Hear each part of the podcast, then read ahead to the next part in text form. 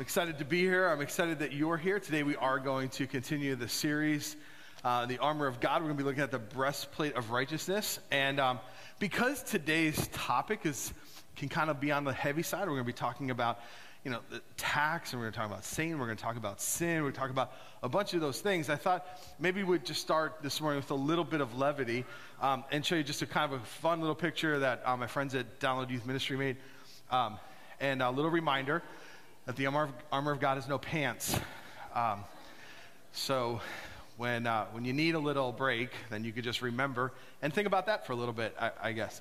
Um, so that's uh, for us to, uh, to spend uh, time this morning. We are going to seriously, though, unpack the, uh, the breastplate of righteousness this morning. And so I'm going to ask you, if you have your Bibles, to turn to Ephesians chapter 6. We're going to read it. It's not going to be on the screens this morning. I'm going to ask if you could turn in your Bibles um, or use your app or however you're going to look at it. If not, just you can just kind of listen as, as I read it. Uh, before I read it, just to give you just a really quick um, snapshot of the book of Ephesians. Paul is writing this letter to a church. The first half of it is really heavy theology and content and really rich stuff, the first half of the book.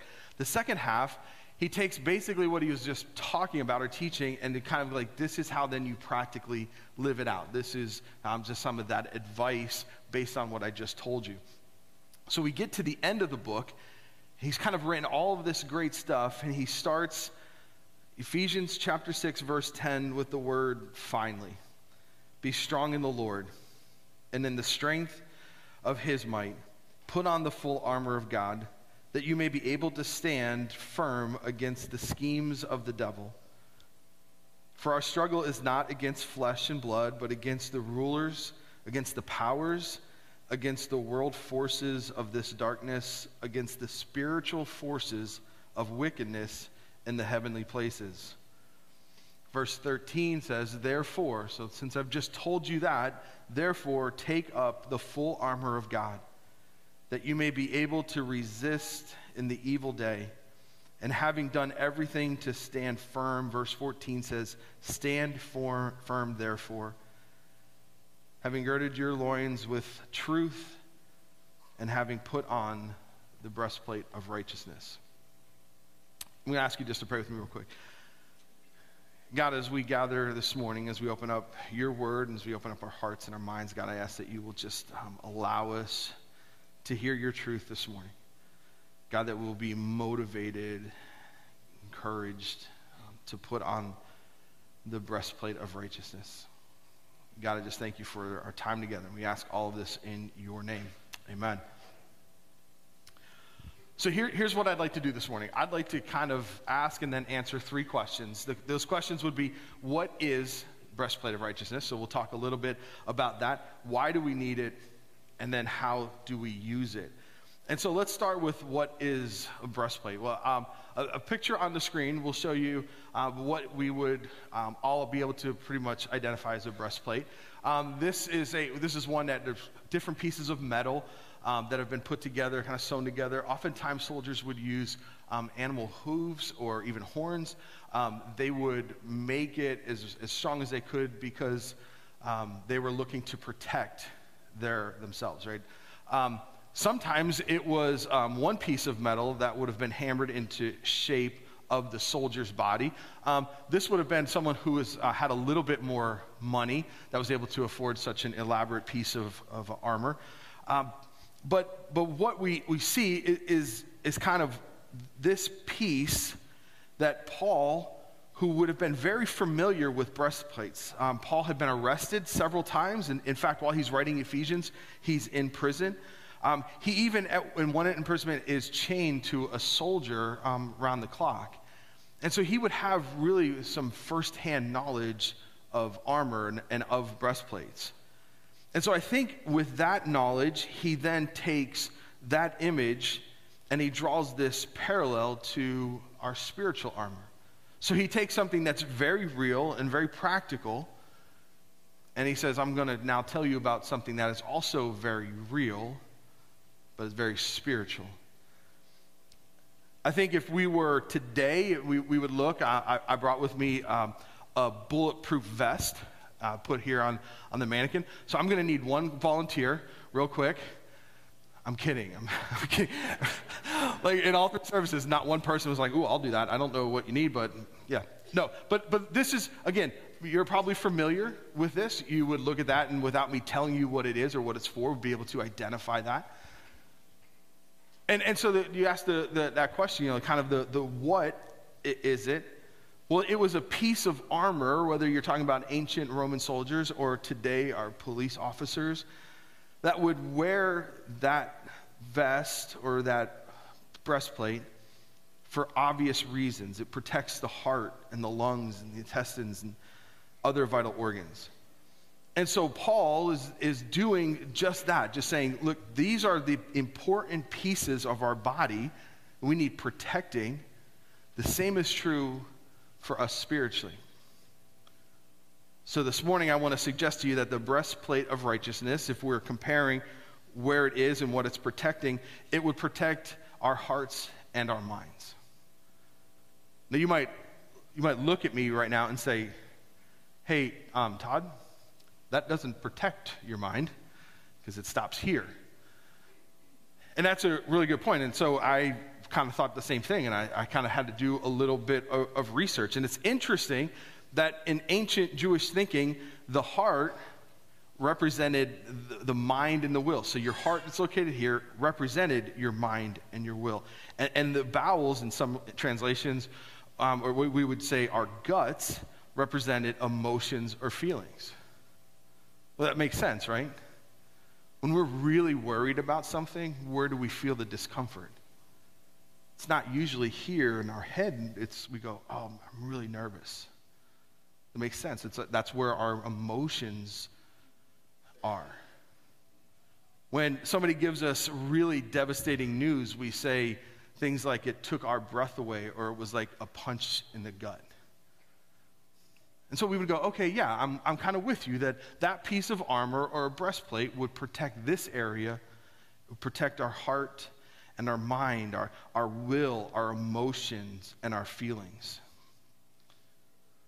which is interesting because I'm, I'm almost confident, I'm very confident that as Paul was writing these words, as he was writing them, as people were hearing them, they would have remembered almost immediately Proverbs chapter 4, verse 23, when it tells us this to guard your heart above all else, for it determines the course of your life. So now that we understand the what it is and what it's there to protect, you would ask, well, why? Why should I wear that? And I would say this to you this morning that our mind and our emotions are two areas where Satan most fiercely attacks us as believers. Now, we just read the, the, words that Paul wrote. The final word be strong in the Lord and might in his power. Put on the full armor of God. He skips down. Therefore, put on every piece of God's armor so that you will be able to resist the enemy and then after the battle, you will stand firm. This idea, this image of a battle is not only found in Ephesians. And in fact, in 1 Peter 5 8, it says this stay alert and watch out for your great enemy, the devil, prowls around like a roaring lion looking for someone to devour. In John 10, Jesus is speaking and he says, The thief's purpose it's to steal and to kill and to destroy. And so what we have is, is we have this very real, very intense, very violent battle that we are involved in. And as followers of Jesus, we are engaged in this battle. I also think that part of the battle, the battle plans, if you will, from our enemy consist of knowing that God wants for us to live for Him. Right? Like that's obvious. God wants that for us. He wants us to follow Him and to love Him and to live righteously. And so Satan is going to attack there. It's interesting because there's some, some language. Some of you may be familiar with this, and some of you may not be, and I'm not meaning to insult anyone's intelligence. But there's three kinds of righteousness in the scriptures There's self righteousness. We're not going to spend a lot of time talking about that. We, we, we are clear that that's not at all what Paul's talking about. You know, self righteousness is that fake, you know, I'm going to stand up, I'm going to pray louder, pray, uh, sing louder, sing better, right? I, and, and look like I'm a better Christian than everyone else in the room. We're not talking about that. There's imputed righteousness. Imputed righteousness is given to us the moment we believe that Jesus is who he says he is, and we acknowledge him as our Savior and Lord, and we confess with our mouth and believe in our heart. In that moment, we become a Christian. In that moment, we are given righteousness. We are declared righteous before a holy Father. It's by the blood of Jesus that we have given access. We, don't, we can't earn it, we don't deserve it. It's a gift from God. But see, then once that happens, once we enter into a relationship with Jesus, what he wants from us is to live for him, to live holy lives, to live righteously. Let me, let me put it this way uh, those of you who are parents in the room, when you have a child, the child is your child, has your name, and you want things for that child. You want that child to obey you, do the things that you ask him or her to do. But if your child's anything like my kids, and if your kids are anything like I was when I was a kid, and, or like you were as kids, we don't always do that, right? We don't always listen to our parents. We don't always follow their direction. We don't always obey them. The good news is we don't ever stop being their kids. The bad news is that sometimes that disobedience can cause a strain on the relationship. And so when God, after God gives us this imputed righteousness and after he declares us righteous, he then says, Listen, what I want for you is to follow me, to love me, to live for me to be in a relationship, a close, real, intimate relationship with me. And so that's why Paul tells us to put on this armor so we're protected, so we can be close to our Father. And the enemy knows that that's what he wants, and so he attacks us. And the, the attacks are relentless, and they come after our hearts and after our minds. And so let me ask you, let me ask you a question. You think about like attacking our hearts and minds, attacking our emotions and, and the things that we, we, we feel. Uh, that if we, if, if Satan can get us to think the wrong things, if he can get us to feel the wrong emotions, then, then he's winning. And, and, and I, I wonder, you know, again, this is not new. This is not like, oh yeah, that's, I've never experienced that. Right? Because let me ask you a question. How many of you have ever been in a disagreement with someone or been in a fight or been angry at someone because you misunderstood what was said. Anybody? Yeah, I have. Right? Like you sent a text to someone and they're all of a sudden they're mad and they're not talking to you. You're like, why are, you, why are they not talking to me? And you ask them, they're like, well, I can't believe you said that. And you're like, oh, that's not, that's not what I said. Or that's not what I meant. But when Satan gets us to think the wrong things and feel the wrong emotions, then he causes dissension amongst us and our relationships are wounded. Um, th- th- this happens to me. It happens to me all the time. It happens to all of us. Um, it, let me just tell you that real quick. So my, I have an aunt. Uh, my aunt Judy is the best. Um, we call her an icon in our family. Like we just love her. We think she's amazing. And uh, but, but my aunt is as big as her heart is and as amazing as she is. She's not great at texting, and um, um, she still believes that LOL um, she believes that that means lots of love instead of laugh out loud, um, which has caused some interesting issues over the years. The very first time that I got that message from her, I, I was just been in a car accident. Uh, and I'm in a hospital and I get a text from her that says, Todd, oh my gosh, I heard you were just in a car accident. LOL. and I'm like, what kind of monster would send that message? Right? But it's my aunt. Like it's like my aunt. I love her, so I don't even like go like, what in the world? Right? I just I just let it go. I just kind of pretend it doesn't bother me. Pretend it didn't hurt. And then, like months later, we're with family, and my cousins go, Man, can you believe mom still thinks LOL means lots of love? And I was like, Oh, that's what that message meant. Right? But that happens to us all the time. And if it can happen with our relationships that we have, our friendships within our families, can it happen in the church? Right? The last night that Jesus was on earth, he prayed for us and he prayed that we would be one, that we would be unified. Do you not think Satan wants to attack that? And so in churches, if he can get you to be upset with that person, if he can think, oh, that person doesn't like me, and start to feel all these emotions, think bad things, and cause divisions in God's church,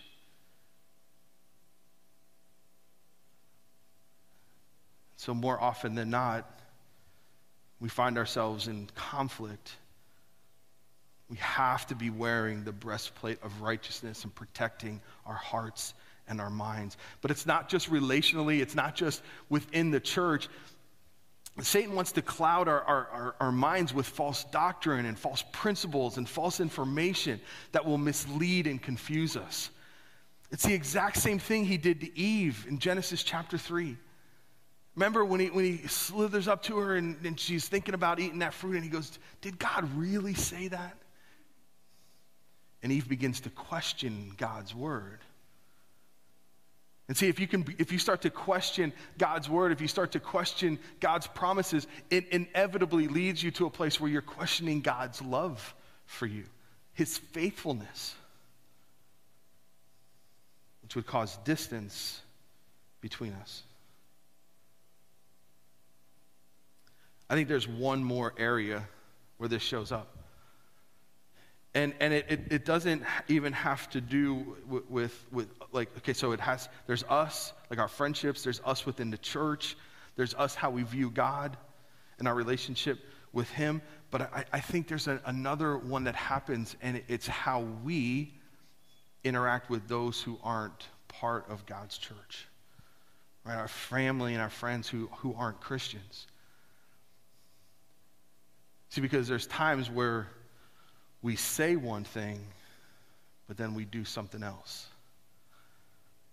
And, and I, I, believe that hurts us. I, I, believe that hurts our testimony. And, and, and, in fact, one of my favorite authors, Brennan Manning, says this. He, he, it's quote, it's amazing. He says, the single, um, the, the greatest single cause of atheism in the world today is Christians who acknowledge Jesus with their lips and walk out the door and deny him by their lifestyle. That is what an unbelieving world simply finds unbelievable.